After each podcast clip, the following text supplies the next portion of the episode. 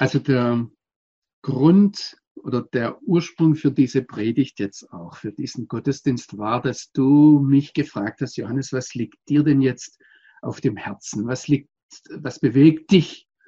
Und, ähm, und ich habe gedacht, ich nutze jetzt diese Bühne, die du mir gibst, einfach mal, um äh, da einige Gedanken loszuwerden. Und die Texte, die du gelesen hast, wo es um die Einsetzung des Schabbat geht, und wo der Hebräerbrief uns dann mitnimmt und eine Zukunft zeigt, auf die wir zuleben, wo ihm auch nichts Besseres einfällt, als zu sagen, das ist ein Schabbat. Das hat schon mit dem zu tun, sehr stark mit dem zu tun, was sich mir in, letzten, in der letzten Zeit auf, äh, ich sage jetzt mal, aufgedrängt hat, wenn ich über die Situation, in der wir alle leben, ähm, wenn, wir, wenn ich über diese Situation nachdenke. Ich möchte aber vielleicht eine Vorbemerkung machen, ähm, ich weiß jetzt nicht, wer zuhört. Ich kenne Sie, ich kenne euch nicht. Und ich möchte eines ganz dick unterstreichen. All diejenigen, die jetzt leiden durch diese Sache. Diejenigen, die vielleicht Arbeit verloren haben oder gar um die Existenz ihrer Firma bangen. Vielleicht ist es manchmal noch schwieriger, wenn man Mitarbeiter entlassen musste oder auf Kurzarbeit setzen und ihnen sagen muss, ich weiß nicht, wie es weitergeht. Ich, ich weiß, dass es Menschen gibt, die echte Existenzängste haben durch das, was zurzeit weltweit passiert und die sich sorgenvoll fragen, wie soll das jetzt eigentlich weitergehen? Ich möchte all denen sagen, ich nehme euch ernst. Und ich glaube, Gott nimmt jeden von uns sehr, sehr ernst. Das heißt nicht, dass er gut findet, was wir fühlen, was wir denken, wie wir uns verhalten. Aber es, es wird nicht einfach mit einem Lächeln so vom Tisch gewischt, ach, da wird was aufgebauscht, da wird was gemacht. Ich halte ganz gleich, wie das medizinisch aussieht, ganz gleich, was Politiker falsch oder, oder richtig machen. Ich, ich nehme diese ganze Sache zunächst einmal ernst. Und das möchte ich dick unterstreichen. Eine zweite Sache, die mir da wichtig ist, wir kommen jetzt von vor einer Woche von Ostern her. Und die Botschaft von Ostern ich weiß, für uns Menschen, die wir am leeren Grab stehen, sagen, ach, der Tod ist besiegt. Aber die Botschaft von Ostern ist eigentlich noch viel breiter. Sie sagt, die Perspektive Gottes ist die einzig realistische. Die Perspektive Gottes ist die einzig realistische. Ich sage das jetzt ganz bewusst in ein säkulares Land hinein, wo man sagt, Religion ist was für die Spinner, die nicht mehr anderweitig weiter wissen. Die Bibel und Ostern sagt uns hier etwas anderes. Und es stimmt, dass am Ostermorgen ganz entscheidender Einschnitt war im Blick auf das Verhältnis zum Tod und zum Leiden und zum Geschrei. Aber denkt mal an den Lazarus. Der ist auch schon auferstanden. Und denkt mal zurück, zurück zum Elia und zum Elisa, den alttestamentlichen Propheten. Auch da wurde klar, der Tod hat nicht das letzte Wort. Also aus Gottes Sicht war es überhaupt nie eine Frage, wer Sieger ist. Und deshalb noch einmal, die Perspektive Gottes ist die einzig realistische.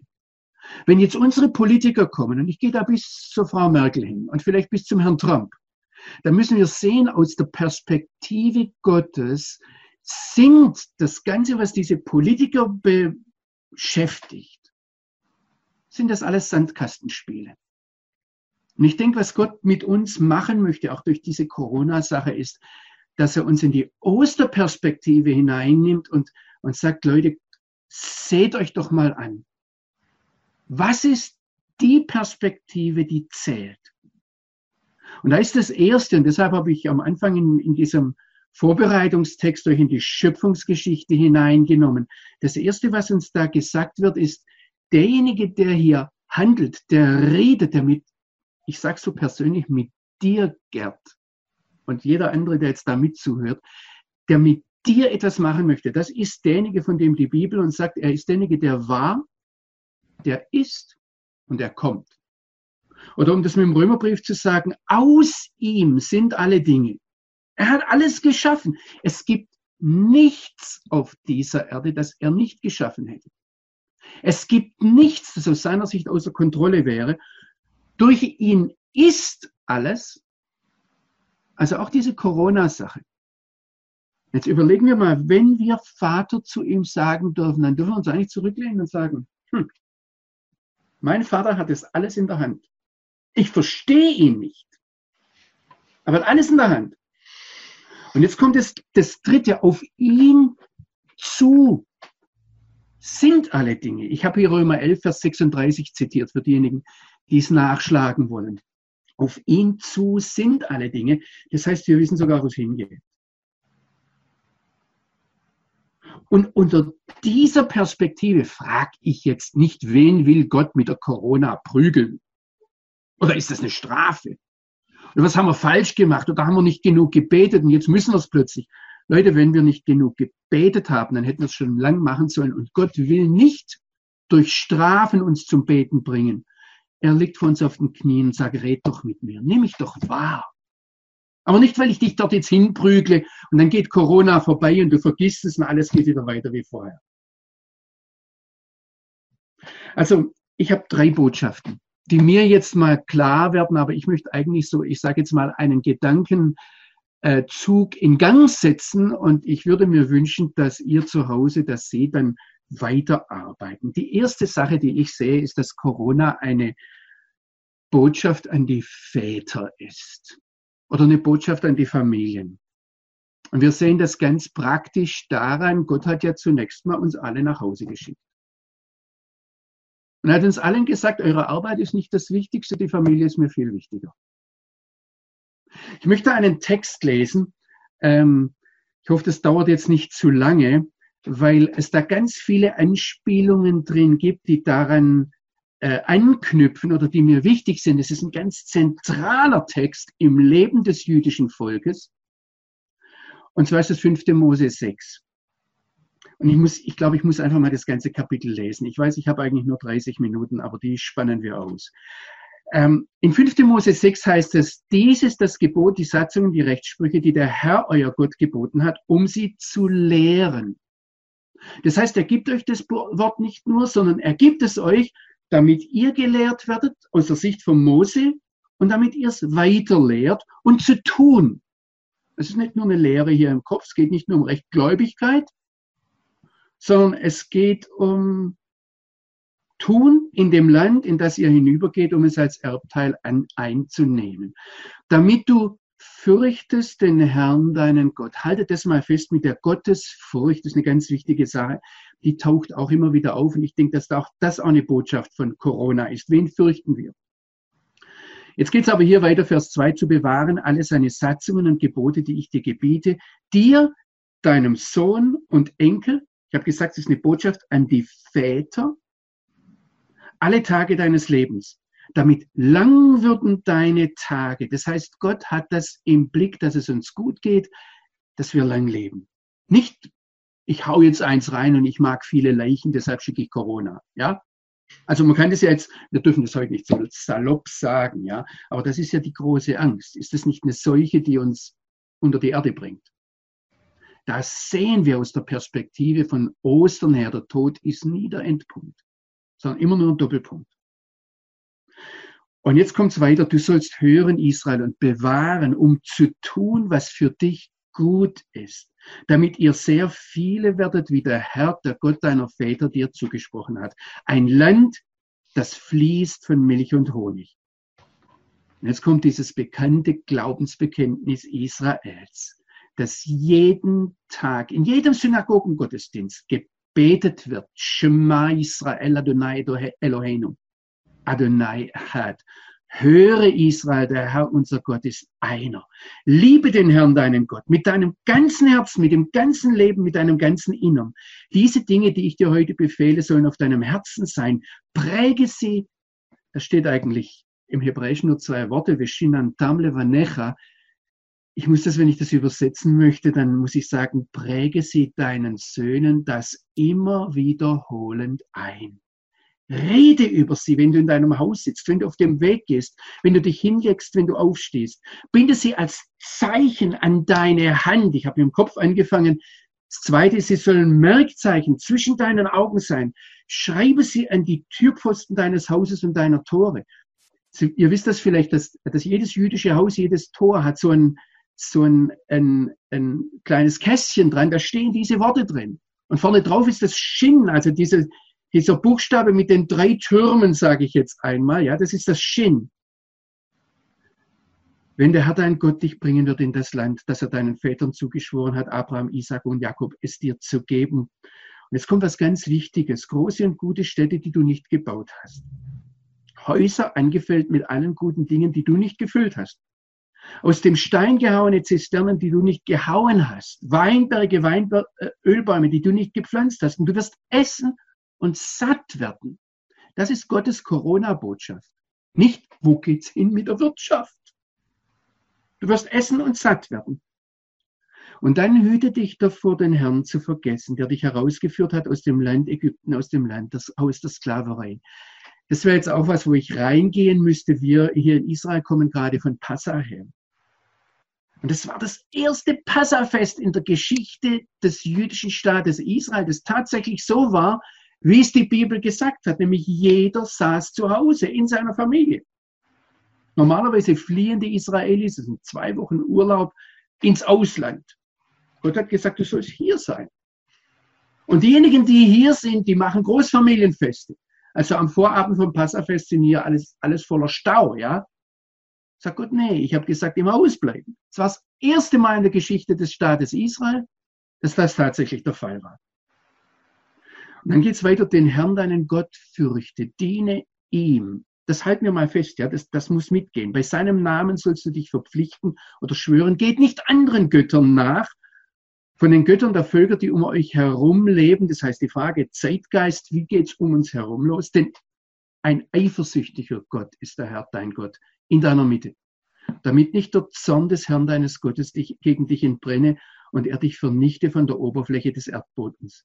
Stellt den Herrn, euren Gott, nicht auf die Probe, wie ihr in Massa getan habt wo er gefragt hat, was werden wir jetzt trinken? Wie geht's weiter? Bewahrt die Gebote des Herrn deines Gottes, seine Zeugnisse und Satzungen, die er befohlen hat. Tue das Gerade und das Gute in den Augen des Herrn.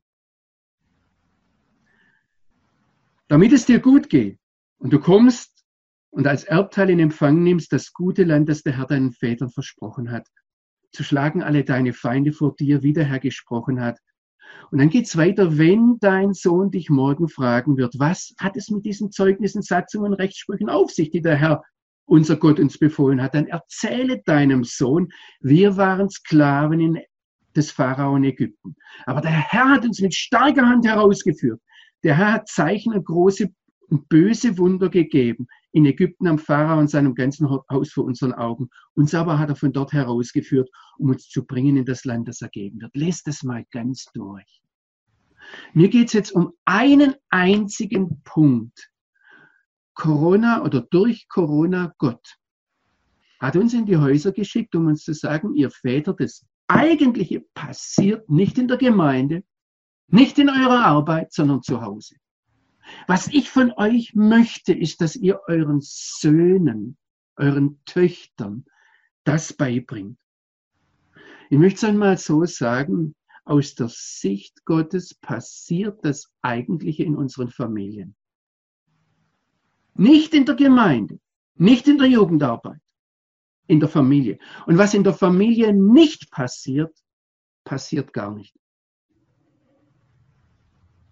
Und wenn wir als Väter versuchen, das an irgendwelche Prediger oder Pastoren oder Pfarrer oder Priester zu delegieren, das funktioniert nicht.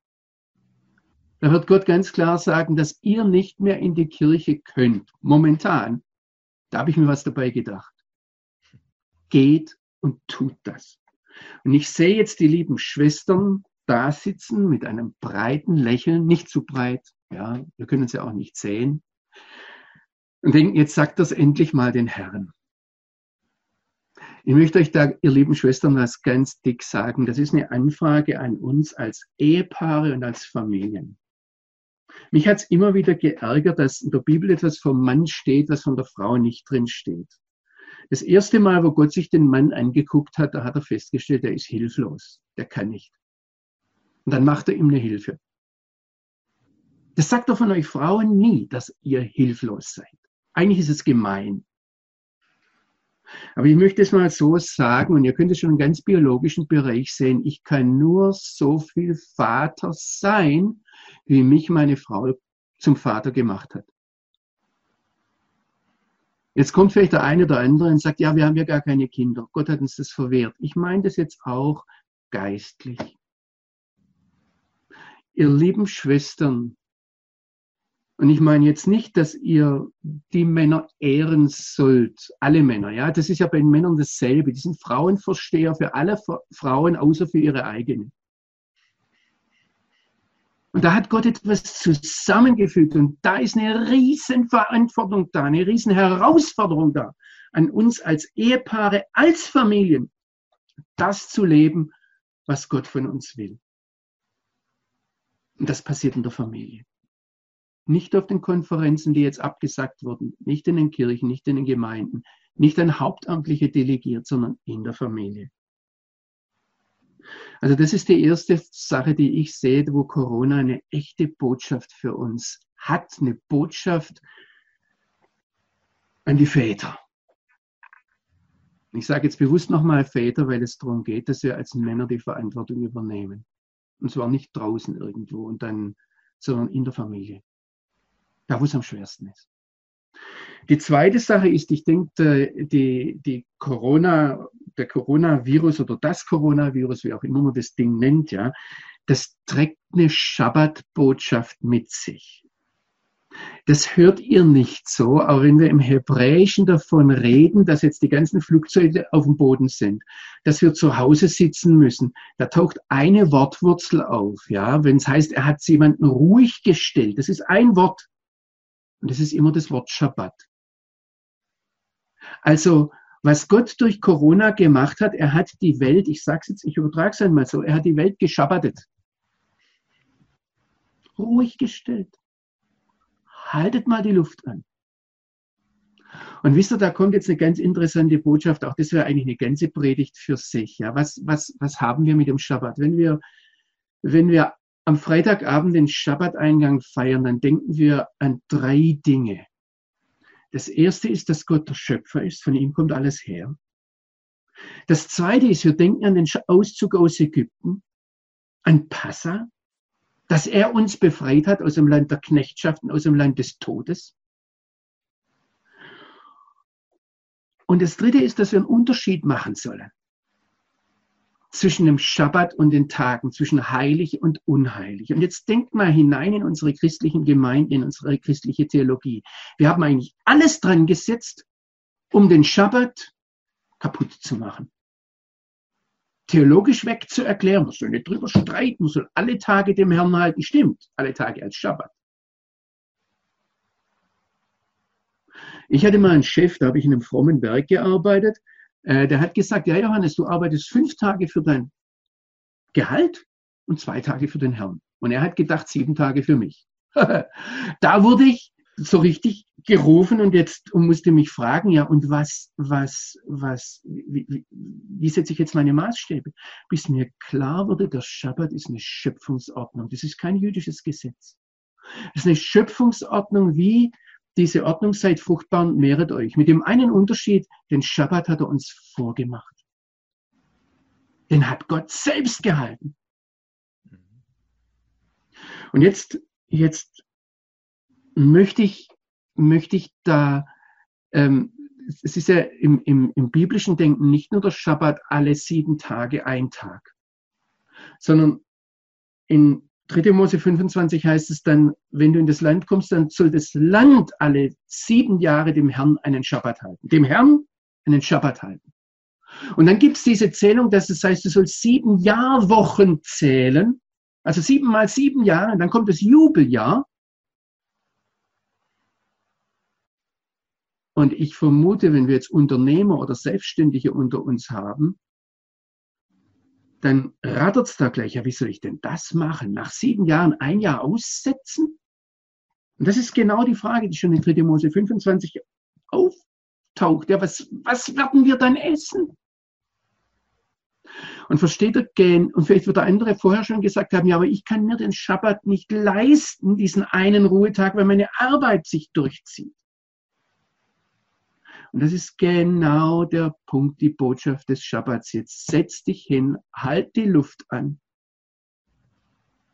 Es bist nicht du, der so wichtig ist, dass er dauernd ständig arbeiten muss. Es bist nicht du, der deine Familie ernährt, sondern ich, der Herr, bin es.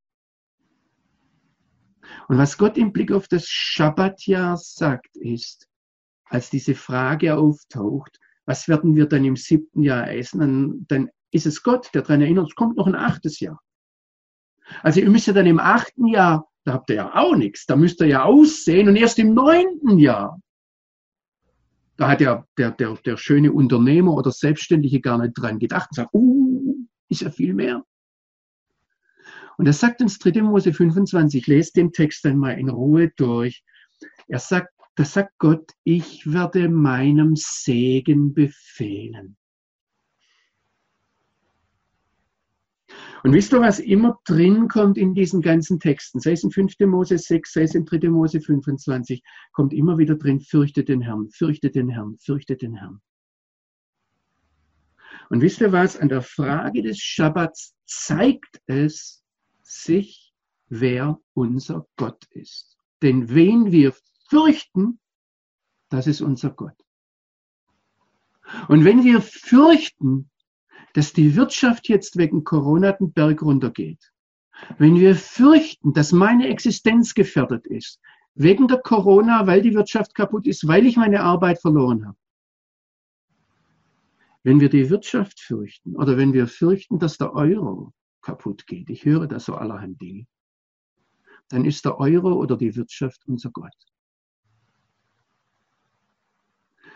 Was Corona macht, es zieht uns aus. Ich möchte nochmal das sagen, was ich am Anfang gesagt habe. Ich nehme diese ganzen Existenzängste ernst. Das heißt aber nicht, dass sie richtig sind. Vielleicht stellt Gott uns ganz klar da, sagt, ihr habt den Schabbat vernachlässigt. Jetzt bringe ich euch alle mal dahin, dass ihr ihn halten müsst. Und jetzt sage ich etwas ganz Gewagtes. Ihr werdet sehen, es geht weiter. Die Welt lebt nicht daran, dass eure Flugzeuge fliegen und eure Wirtschaft funktioniert. Es geht weiter, weil ich diese Wirtschaft, diese Welt, das Ganze in der Hand halte. Und damit komme ich zum dritten. Corona zeigt uns unsere Begrenztheit, unsere eigene Begrenztheit. Und es gibt, ich zitiere das jetzt nur kurz in Hebräer 12 und es greift zurück auf Haggai 2, eine Stelle, wo Gott sagt, ich werde alles erschüttern. Und alles, sagt der Hebräerbrief, meint auch Himmel und Erde, alles, was dir Halt gibt, werde ich alles erschüttern, damit das bleibt. Denken wir zurück an seine Perspektive, damit das bleibt, was wirklich Bestand hat, wenn ihr auf mich zukommt. Ich habe eine große Sorge, wenn ich unsere Politiker höre, wenn ich die Planer von irgendwelchen Konferenzen höre. So, es ist jetzt nur noch eine Frage der Zeit, bis wir das unter Kontrolle haben. Das ist ja so ein Satz, der immer wieder auftaucht. Und, und, und gebt uns, verkriecht euch in eure Häuser, gebt uns etwas Zeit, bis wir das in den Griff bekommen. Da muss ich mich kratzen und sagen, wenn das in der Bibel stimmt, da wird es ein interessanter Movie, ein interessanter Film, ein interessantes Action-Ding, auf das wir jetzt zulaufen, wenn wir uns dann fragen, was muss ich Gott dann noch einfallen lassen? Bis die Frau Merkel zugibt, ich habe gar nichts unter Kontrolle. Bis unsere Virologen und unsere Wirtschaftsplaner sagen, ah, irgendwie ist mir alles entglitten. Bis sie anerkennen, dass es nur einen gibt, der alles unter Kontrolle hat. Ich habe das vor einiger Zeit von einem Bruder, der nicht mehr lebt, gehört, dass wir Menschen drei Bedürfnisse haben. Drei Grundbedürfnisse, die jeder Mensch hat. Das erste ist das Bedürfnis nach Sicherheit. Wir wollen ein Umfeld haben, wo wir uns wohlfühlen, wo wir wissen, was passiert. Wir wollen wissen, wie es weitergeht. Wir wollen wissen, wo ist meine Lebensgrundlage. Wir wollen wissen, äh, nicht nur, dass ich jetzt, also das mit dem täglich Brot heute, ja, das beten wir zwar im Gottesdienst, aber sobald wir raus sind, fragen wir, wie viel ist noch auf dem Sparbuch? Ja, wir brauchen Sicherheit. Deshalb müssen wir auch wissen, wie geht's weiter. Deshalb müssen wir wissen, was ist unser Geld wert und, und, und. Das zweite Grundbedürfnis, das wir haben, und vielleicht wir Männer etwas mehr als die Frauen, aber wir Männer, wer wir Männer haben es nicht, dann drehen auch die Frauen durch, ja. Wir müssen Dinge unter Kontrolle haben. Probiert mal Auto zu fahren, dass ihr es nicht mehr unter Kontrolle habt, also wirklich nicht mehr, ja. So dass ihr merkt, ups, da, da, da geht nichts mehr. Nee, probiert es lieber nicht, ja. Aber ich meine jetzt nur, dann guckt auf eure Frauen und Kinder. Als Chaos im Auto los. Oder vielleicht muss ich gar nicht zum Auto gehen, vielleicht hat es der andere, eine oder andere wirtschaftlich schon erlebt, was das mit einer Familie, das kann Familien kaputt machen.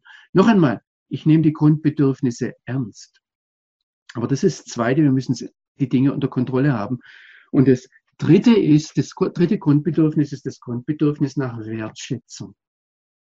Du hast es am Anfang angesprochen, Gerd, als du mich gefragt hast, wirst du eigentlich noch wahrgenommen, wenn du Theologe bist. Ja, das ist eine Frage kriege ich dann die Likes auf, also so, ja, auf, auf Facebook oder im, im Internet, ja. Das ist ein Grundbedürfnis, das jeder braucht. Und wenn das stimmt, was uns die Bibel sagt, dann wird Gott das alles erschüttern. Dann wird Gott das alles erschüttern, dass wir wir singen das auf Hebräisch immer wieder Bitruba Adonai. Und Bitruba Adonai heißt, ihr habt das so schöne fromme Übersetzungen wie äh, verlass dich auf den Herrn oder so. Ja, und das Bitru ist dasselbe Wort wie Bitachon. Und da sind wir bei der Sicherheit, ja, oder Bituach bei der Versicherung. Das heißt, such deine Sicherheit, such deine Versicherung, deine Altersversorgung, alles im Herrn. Und da, wo ihr eure Versicherung sucht, der, den ihr fürchtet, das ist euer Gott. Und wir können dasselbe jetzt weitermachen, wenn plötzlich mit Kontrolle zu entgleiten scheint. Und ich meiner Familie nicht mehr sagen kann, wie geht's weiter. Ich weiß es nicht. Und wir können das dritte nehmen, wenn ich so diese Wertschätzung brauche dringend mal wieder, dass mir jemand sagt, du, du, du taugst was. Du bist was. Das, dass du dich da in deinem Beruf abackerst, das ist wirklich notwendig. Also wendet Not. Wenn ich das alles nicht mehr habe, wenn ich nur auf den Herrn sehe und sage, Herr, du bist derjenige, der mich geschaffen hat, in dir lebe ich heute und was ich tue, mache ich für dich. Und auf dich lebe ich zu, weil ich weiß, dass auch ein Tod, also wenn jetzt einer sagt, es geht mir so schlecht, ich bringe mich um, Gott weicht dir da damit nicht aus. Für ihn ist ein Tod, jeder Tod, immer nur ein Doppelpunkt. Und auf den, auf den alles hin zugeschaffen ist, für den ist auch Suizid keine Selbst, also keine Fluchtmöglichkeit. Aber jetzt dreh doch mal das Negative rum. Wir brauchen es doch gar nicht, weil er uns hält. Und sind nicht nur die Viren, steht in der Bibel, dass alle Haare auf dem Kopf gezählt sind. Bei mir ist das relativ einfach. Ähm, bei dir, Gerd, nicht ganz so einfach. Ja, bei manchen sehr viel schwerer, aber Gott kennt alle Haare. Es fällt nicht ein Haar, ohne dass er es will. Wenn wir raussehen, die Vögel ansehen, sie sehen nicht, sie ernten nicht. All das ist, das ist eine Grundbotschaft der Bibel. Und ich habe den Eindruck, dass Corona uns diese Grundbotschaft der Bibel so ins Leben hineinknallt. Ich möchte noch eines, ich möchte noch eines zum Abschluss lesen. Ich habe hier einen Artikel aus der Welt, den hat Henrik Broder geschrieben, und zwar ist es am 3. März erschienen. Henrik Broder ist Jude, ist, kommt von Holocaust-Überlebenden her, der ist eigentlich jeder Gläubigkeit völlig unverdächtig. Aber er schreibt einen Artikel, das Coronavirus ist der Beweis, dass es Gott gibt. Und dann schreibt er drin, in der Welt, am 3. März, seit kurzem glaube ich, dass es Gott gibt. Also vorher hat er es nicht geglaubt. Ich kenne ihn persönlich. Ich weiß, dass er da eigentlich, also von allem Gläubigen, da war ich immer der Depp, ja. Jetzt kommt er und sagt, ich glaube, dass es Gott gibt. Ich kann ihn sogar beweisen. Bis jetzt schien Gott ein cooler Typ zu sein, den kaum etwas aus der Ruhe bringen konnte. Ich fasse den Artikel kurz zusammen. Er bringt hier Dinge, die Gott nicht aus der Ruhe gebracht haben. Und dann sagt er, aber jetzt ist Gott die Faxen leid. Wir sind Gott zu nahe gekommen. Wir haben angefangen, selbst Gott zu spielen. Wir haben seine globale Richtlinienkompetenz verletzt. Wir sind hochmütig geworden und Hochmut kommt vor dem Fall. Sag nicht ich, sag nicht die Bibel, sagt Henrik Broder. Wir haben den Zufall abgeschafft und ihn durch Planungssicherheit ersetzt. Europa soll bis zum Jahr 2050 der erste klimaneutrale Kontinent werden, sagt Frau von der Leyen. Und die muss es ja wissen. Und sie will es so. Und Henrik Broder sagt, und ihr Wille ist Gesetz. Wir sprechen kein Tischgebet, schreibt Henrik Broder, beten aber Greta und die Wissenschaft an. Unsere Gotteshäuser sind leer Unsere Autobahnen sind voll. Und eines Tages hat Gott beschlossen, dass es so nicht weitergehen kann. Auf jedem Schiff, das dampft und segelt, gibt es einen, der die Sache regelt. Und das bin ich. Und wenig später wurde die Gemeinde Heinsberg in Nordrhein-Westfalen in Quarantäne geschickt, die internationale Tourismusbörse in Berlin abgesagt, der Louvre geschlossen, ich kann weitermachen. Alles ist zu. Jetzt schließt Gott Henrik Broder mit, den, mit dem Satz, Gott hat Humor aber er lässt nicht mit sich spaßen. Amen.